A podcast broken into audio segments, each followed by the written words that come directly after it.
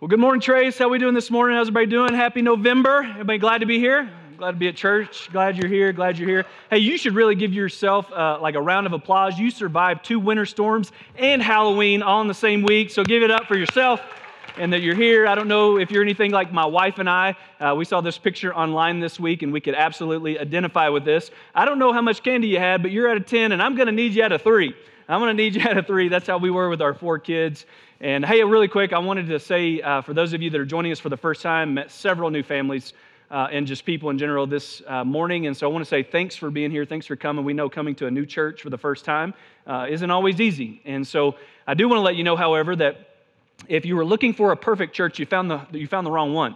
Uh, because we're by no means a perfect church. Let me give you one example. This past week, I sent out an email and the title of the email said bid weekend bid weekend at trace i need to let you know that we're going to have a new financial campaign and we're going to be bidding on things starting with a date with Josiah. Can I get $50? Can I get $50? How much? What do we got? Oh, here we go. Here we go. No. That was supposed to say big weekend uh, at Trace, and obviously we missed that, and that was my bad. So we're not a perfect church. If you're looking for a perfect church, you found the wrong one. Well, today we're continuing in this series called The Gospel. And if you guys would allow me, I'd love to give you some background information on how we landed in doing this series, why we're doing this series, because it wasn't our plan.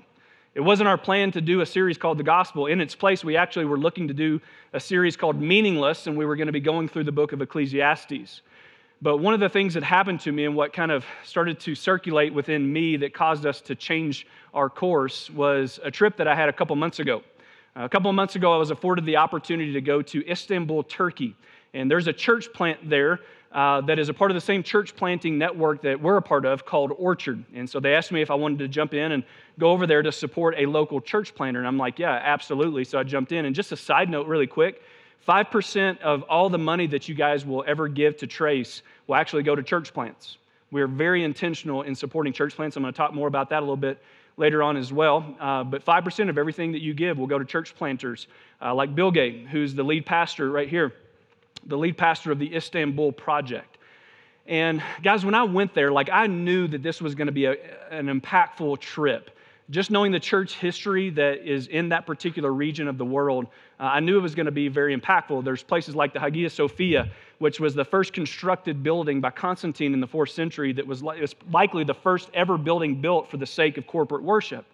Uh, burned down a couple times and they rebuilt it, but nonetheless, uh, it stands on the same ground that the original was built on. And so, again, I knew that this was going to impact me, but what I didn't know was that it was going to wreck me. While I was in Istanbul, I started to learn some statistics, some things that were happening, particularly in that area of the world, and specifically with the city of Istanbul. And I learned that there are 16 million people, 16 million people there. That's twice the size of New York City. But out of that 16 million, there are only 4,000 known believers which equals a percentage of people that I don't even know how to pronounce. And as I'm learning this, and as I'm walking up and down the streets of Istanbul, streets that looked a lot like this, people shoulder to shoulder to shoulder as far as, as the eye could see. And I kept just thinking about only like only 4,000 known believers. It's likely that I will walk up and down these streets and encounter thousands of people, and not one of them will know Jesus. And God wrecked me, wrecked me for the gospel. Knowing that I had this good news, this information that could drastically change the trajectory of these people's lives. And it wrecked me. And then I started to think about you. And I started to ask myself a question Aaron, as the pastor of Trace Church, have you done an adequate enough job of communicating the gospel and teaching people, the people who call Trace home, how to share the gospel? And I began to chew on that. And I spent a lot of time on that. And so I came back and I talked to our teams, and they'll, they'll tell you this. I was almost in tears over this. And I'm like, guys, we got to change something. I want to I wanna do something. I want to change, and I want to do a series called The Gospel where we put, put a tool in people's hands that no matter where they're at at any point in time, that they will be comfortable in sharing the good news of Jesus with people. And then I talked to our Trace Kids team and said, listen, I don't know what this will look like. I'll let you guys figure it out, but I want every fifth grader that graduates from Trace Kids to know how to communicate the gospel because you know this. Like we, we've studied it, right? I mean, we, we know that we should study it. And since we've started Trace Church, we've studied the gospel, we've studied God's word. And when we talked about what it looks like to show it, because it's not enough to study it, we want you to show it. You've heard me say that we want to get to know God by reading His Word so that we can show God. We get to know God so that we can show the love of God. That we want to be on mission to leave a trace of God's love everywhere we go. But, church, if we don't share it, if we don't share it, then the gospel is nothing more than the best kept secret known to mankind. And can you think, can you imagine the irony in that? That we have the path to salvation. Why in the world would we ever want to keep it a secret? Because one of the things that I know the gospel was never meant to be, ever, was a secret. This is why the Apostle Paul says this in Romans chapter 10. He said, For everyone who calls on the name of the Lord will be saved. But how can they call on him to save them unless they believe in him? And how can they believe in him if they've never heard about him? And how can they hear about him unless someone tells them? And how will anyone go and tell them without being sent? That is why the scriptures say, How beautiful are the feet of messengers who bring the good news. And so, an obvious follow up question to this would be why? Like, what, why is it? What is it that's stopping us from sharing the good news? Like, what's keeping us from leveraging every ounce of influence that we have in our lives to let people know that there is a God who loved them and loves them so much that he sent his only son to be sacrificed on their behalf? Why in the world would we ever, ever hold that information within and keep it a secret? Now, there are probably several reasons. If we had time, we could probably unpack several reasons of why that's the case of what keeps us from actually sharing the gospel. But last week we determined that one of them was this right, right here. We will never share the good news until we fully understand the bad news. And so Josiah took us through the story of creation last week, and he introduced you guys to this illustration. Now, our hope is that you would use this illustration and become comfortable with this illustration. So, everyone should have one of these in your hands and also a pen in the seat back pocket in front of you. And so, on the top of that illustration, I want you to write really quick the gap and the gospel. And so, Josiah, oh, running out of room. Josiah introduced this to us last week, and he talked about how in the beginning, there was God. And God created us. And when He created us, we were actually with God. Like He created us to be with Him. That's what He wanted. He actually walked with Adam and Eve in the garden. He wanted an intimate relationship with them. And when God created them, He created them in His image. And what did we know about God? We knew that He was perfect, we knew that He was truth, that He was grace, that he was just and he was love. And it's kind of hard for us to fathom, but when he created us, like these things actually represented us. But then we know the story, right? That Adam and Eve chose, a, chose to go against the will of God. And God could have asked them to not do several different things, but He just asked them to do not to do one thing, and that was to eat from the tree of good and evil, the tree of knowledge. And they chose to go against the will of God. We have a tendency to do that, don't we? They went against the will of God, and instead of being with God, once they decided to go against the will of God, they were then separated from Him. And instead of being perfect, they were imperfect. And they were dishonest. And they felt entitled. And they were corrupt. And they were fearful. And Josiah did a great job. Didn't he do a great job last week teaching us about this separation and how we need to feel this separation between us and God? We need to know that sin causes this separation. And a lot of things that I hear people accuse God of, like, well, why is there so much starvation? And why is there so much pain and evil? And why are people dying of cancer? And why and why and why? All of those things entered into the world and filled this gap because that was never God's original design. And so when you hear people make excuses of why they don't believe in God, you need to point them back to that's the way that God didn't want those things. And the only reason those things have actually entered into the world is because we chose to go against the will of God. And Josiah helped us to feel this separation between us and God. And, and listen, church, we need to feel this separation because this is a lot more than just an illustration. This gap represents our need for transformation. And it leaves us with a question mark of what do we do now about salvation? And God being a loving God, said, you know what, I'm going to do something about this because this is not how I wanted it. When I created you, I wanted you to be in relationship with me. I wanted to, us to have a relationship where we talked and we even walked together in the garden. And so God wanted this intimate relationship with us. And so, being a loving God, He said, okay, I've got a plan to fix this. I've got a plan to fix this. And so, what I'm going to do is I'm going to I'm going to give you a measurement. And this measurement is going to help you to know what I expect of you so that you know what you'll need to do. You're going to know now what you're going to need to do in order to have a relationship with me once again. We know this measurement as the law or the Ten Commandments. And God says, I just need you to do one thing. Like, it's just a small thing. If you want to have a connection with me once again, if you want to bridge that gap, what I need you to do is live a perfect life. Oh, that, that's it, God? And we know this law and we know this measurement system as the Ten Commandments. Let me remind you of what those commandments were. And again, God says, if you want to have a relationship with me again, you got to live these things out perfectly. So you shouldn't have any gods before me. You shall make no idols. You shall not take the Lord's name in vain. You should keep the Sabbath day holy. You should honor your father and mother. On that one alone, how many feel like your kids are going to go to hell? Right there, right? Yeah, yeah keep, keep with me. You shall not murder. You shall not commit adultery. You shall not steal. You shall not bear false witness against your neighbor. Don't say anything that's not true. And you shall not covet.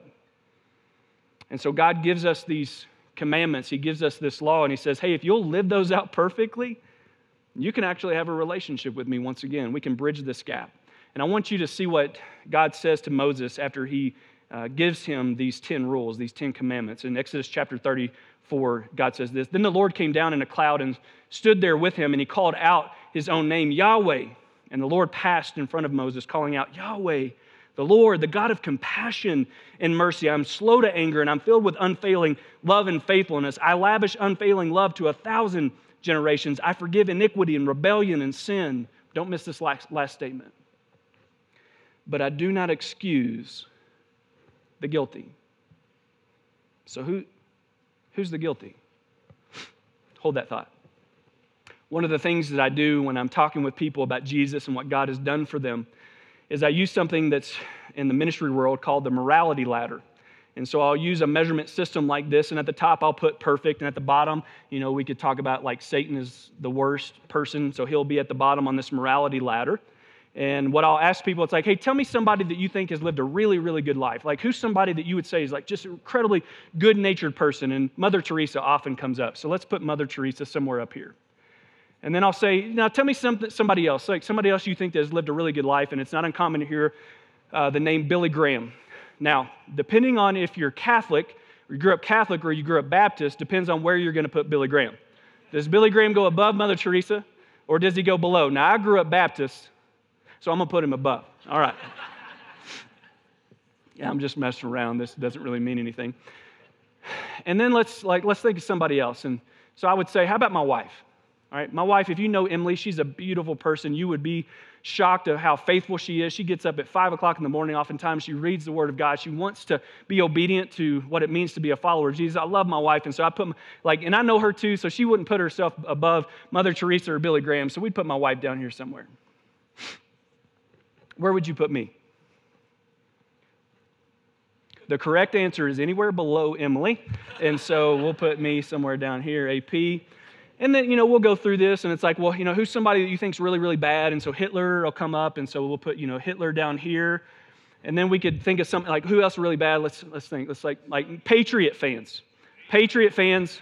I need to adjust the scale a little bit here. And so I'm just kidding we're not going to have any Patriot fans left in our church by the time I'm done.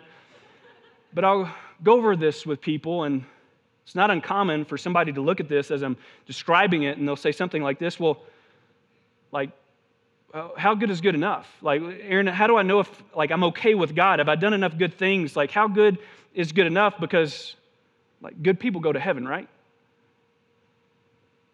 And then they'll talk to me about somebody that they know that is like a really good person, a really good person, and they'll describe them and how, man, they spend their whole life in service to other people and they help widows and orphans and poor people. and they're just incredible. And maybe you know someone like this, and it's like, man, I know some people that are far more like Jesus than like a lot of Christians are, and because this person may not even believe in God, but they're a really good person. And so, who is that? Maybe you know who that person is. Maybe you know somebody like that. And so, let's just call them the really good person. And so, let's put them up here. I think it's worth for us to put them up there. Somebody like, man, we can't think of anybody that's better than that person. They're incredible. And so we put them on here. And so, man, maybe they're really, really, really good. And so we'd still we put them way up here. Here's the good person. That person we maybe they don't even know who God is, maybe they don't believe in God, but man, they're incredible. They devoted their life to helping other people. Over the years of talking with people about this illustration, it's shocking at times to see the look on their face when they learn that goodness, listen to me, goodness is not even a part of the conversation of what gets you into heaven. That's hard for us to hear sometimes because we want to feel like that we've done enough good things. There's something inside of us that wants to have an accomplishment when it comes to our faith. And so, of course, goodness has to be a factor, right? I mean, of course, goodness is going to be something that God would consider for others to come into heaven. And smart, educated, accomplished men and women everywhere are banking their eternities on the theory, on this theory that ultimately holds no truth. Because no matter where you fall on this ladder, no matter where you fall, even the good person that's right up there, maybe just below being perfect, no matter where you fall on this ladder, no one meets God's requirement. No one does. Because the only way to get back to here and to be with Him once again, the way He created it to be, is to live a perfect life. In other words, God gave us a measurement, and based on that measurement, and the fact that we know that we've made mistakes, we're never going to measure up. So I'm going to pray and we're going to go home. No, I'm not going to be. But I go to church, I read my Bible, I pray, I give to the church even. Even at times I'll even buy some Girl Scout cookies. That has to account for something, right? And Paul likely dealt with similar arguments in the early church, which is why he was crystal clear on this subject. In Romans chapter 3, he says this For all have sinned and fall short. Everybody say, fall short. For all have sinned and fallen short of the glory of God. And so, if no one can attain this, like if no one can measure up, then why did God give us this measurement? Why did God give us this law that is impossible for us to meet the requirements of? Paul also speaks into that with clarity. In Romans chapter 5, he says, God's law was given so that all people could see how sinful they were. In Romans chapter 7, he says this What shall we say then? Is the law sinful? Certainly not. Nevertheless, I would not have known what sin was had it not been for the law. For I would not have known what coveting really was if the law had not said, You shall not covet. Let me get off on a side note really quick. I need to confess something to you today that this past weekend up at the men's getaway, how many guys were up at the men's getaway? Yeah, incredible time. Uh, God showed up and showed off. If you didn't get a chance to go this time, make sure you come with us next time. About 80 guys up there. It was an incredible weekend. But during this weekend, I found myself like in complete coveting mode. I mean, full on comparison trap because I was standing by the man, the myth, the legend, Spencer Berdan, the person who gives us all beard envy. And I was with him, and yes, as you see now, I came back. I was true to my word. If you're new to Trace, I had a beard, as you can see. Uh, until this past week, I told my wife after the men's getaway that uh, I was going to trim it down, and now I stand before you feeling incredibly emasculated. And so I prayed about it, and um, I feel like God said to grow it back out. And so my wife needs to know that. I prayed about it, I prayed about it, and all God's people said, No, no, don't, don't, don't. don't get involved in our. She's actually fine with it either way. I'm just having a good time. Now, some of us may look at this and think, How unfair is this? Like, why would God set set such an impossible standard? But can I get you to think of it differently this morning? Because instead of us thinking, like, God, why would you set such an impossible standard? I mean, that doesn't sound very loving, but think about it differently. Because how unjust would God be to have a measurement, to have an expectation of what it's going to take for us to get back with Him, but to never communicate that to us? Like, how unjust would that be? To leave us like wandering aimlessly throughout our life, wondering, have I, have I done enough? Like, am I good enough? God, have I done enough? Am I, are we okay? You see, the law shows us our need for redemption. our need for a Savior. The law shows us that we can never get, to ba- get back to God on our own, that it's going to take something or someone else. But this is where the good news begins because the law was never the solution. Listen to me, the law was the setup. Let me show you how the author of Hebrews says this. He says, The law is only a shadow of the good things that are coming, not the realities themselves. For this reason, it can never, everybody say never. For this reason, the, the law can never, by the same sacrifices repeated endlessly year after year, make perfect those who are drawing near to worship. You see, the law was an imperfect system, and it led the Israelites, the people who God originally gave the law to, it led them to this kind of checks and balances approach to God, approach of their faith. In other words, when they were obedient and they did what God told them to do, God would bless them. But when they were disobedient and they didn't do what God told them to do, when they didn't measure up, God would punish them.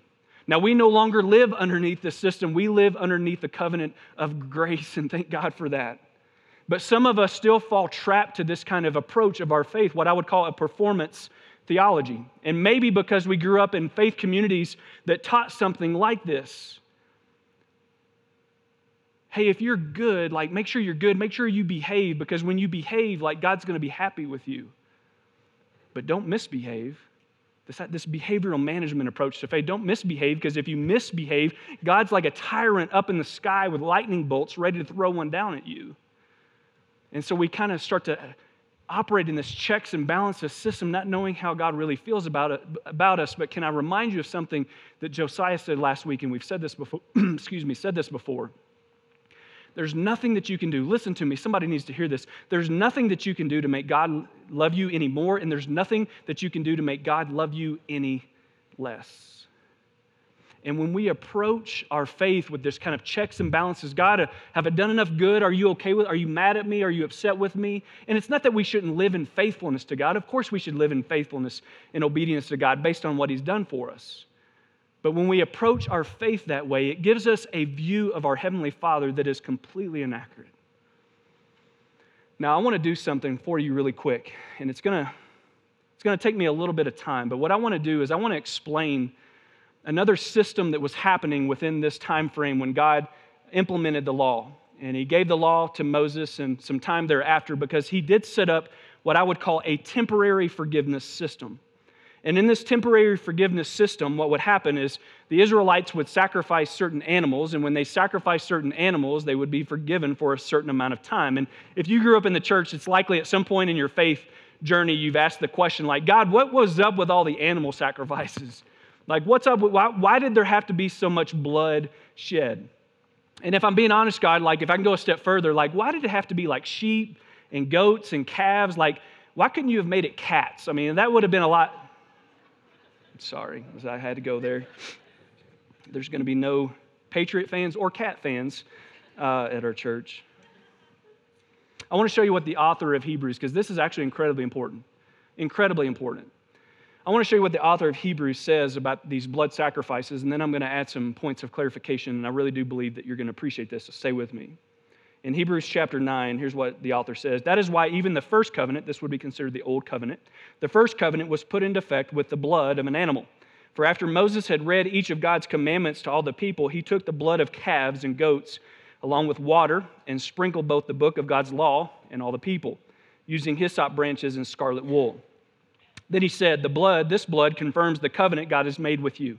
And in the same way, he sprinkled blood on the tabernacle, and I'm going to talk to you about that here in just a moment, and on everything used for worship. In fact, according to the law of Moses, nearly everything was purified with blood. For without the shedding of blood, don't miss this, for without the shedding of blood, there is no forgiveness. So, why a blood sacrifice? Let me attempt to shed some light on this.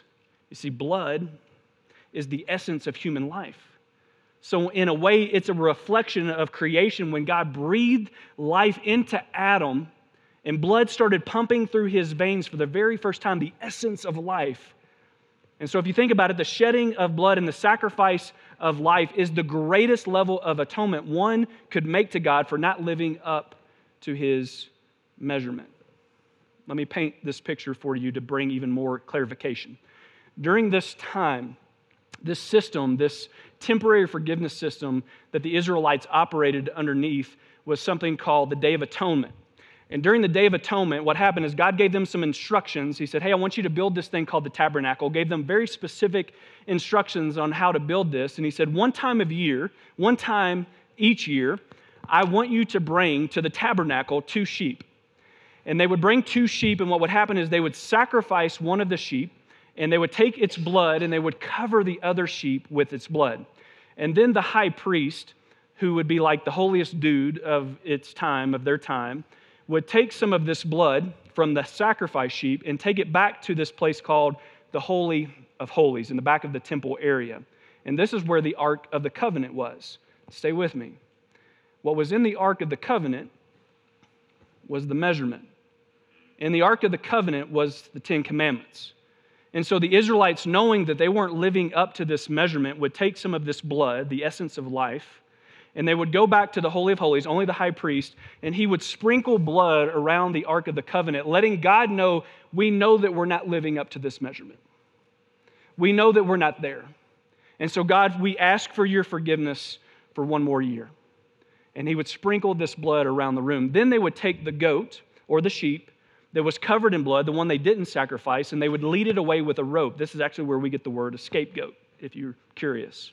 And so they would lead this goat or sheep away, and some have suggested they would take it out to the desert and they would just let it go and it would die in the desert, or they would take it to the edge of a cliff and literally throw it off.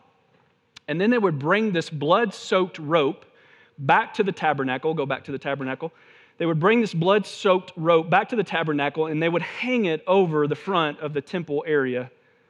And some have suggested that with time and over the course of that year, this blood soaked rope would turn white as a sign of God forgiving their sins for one more year.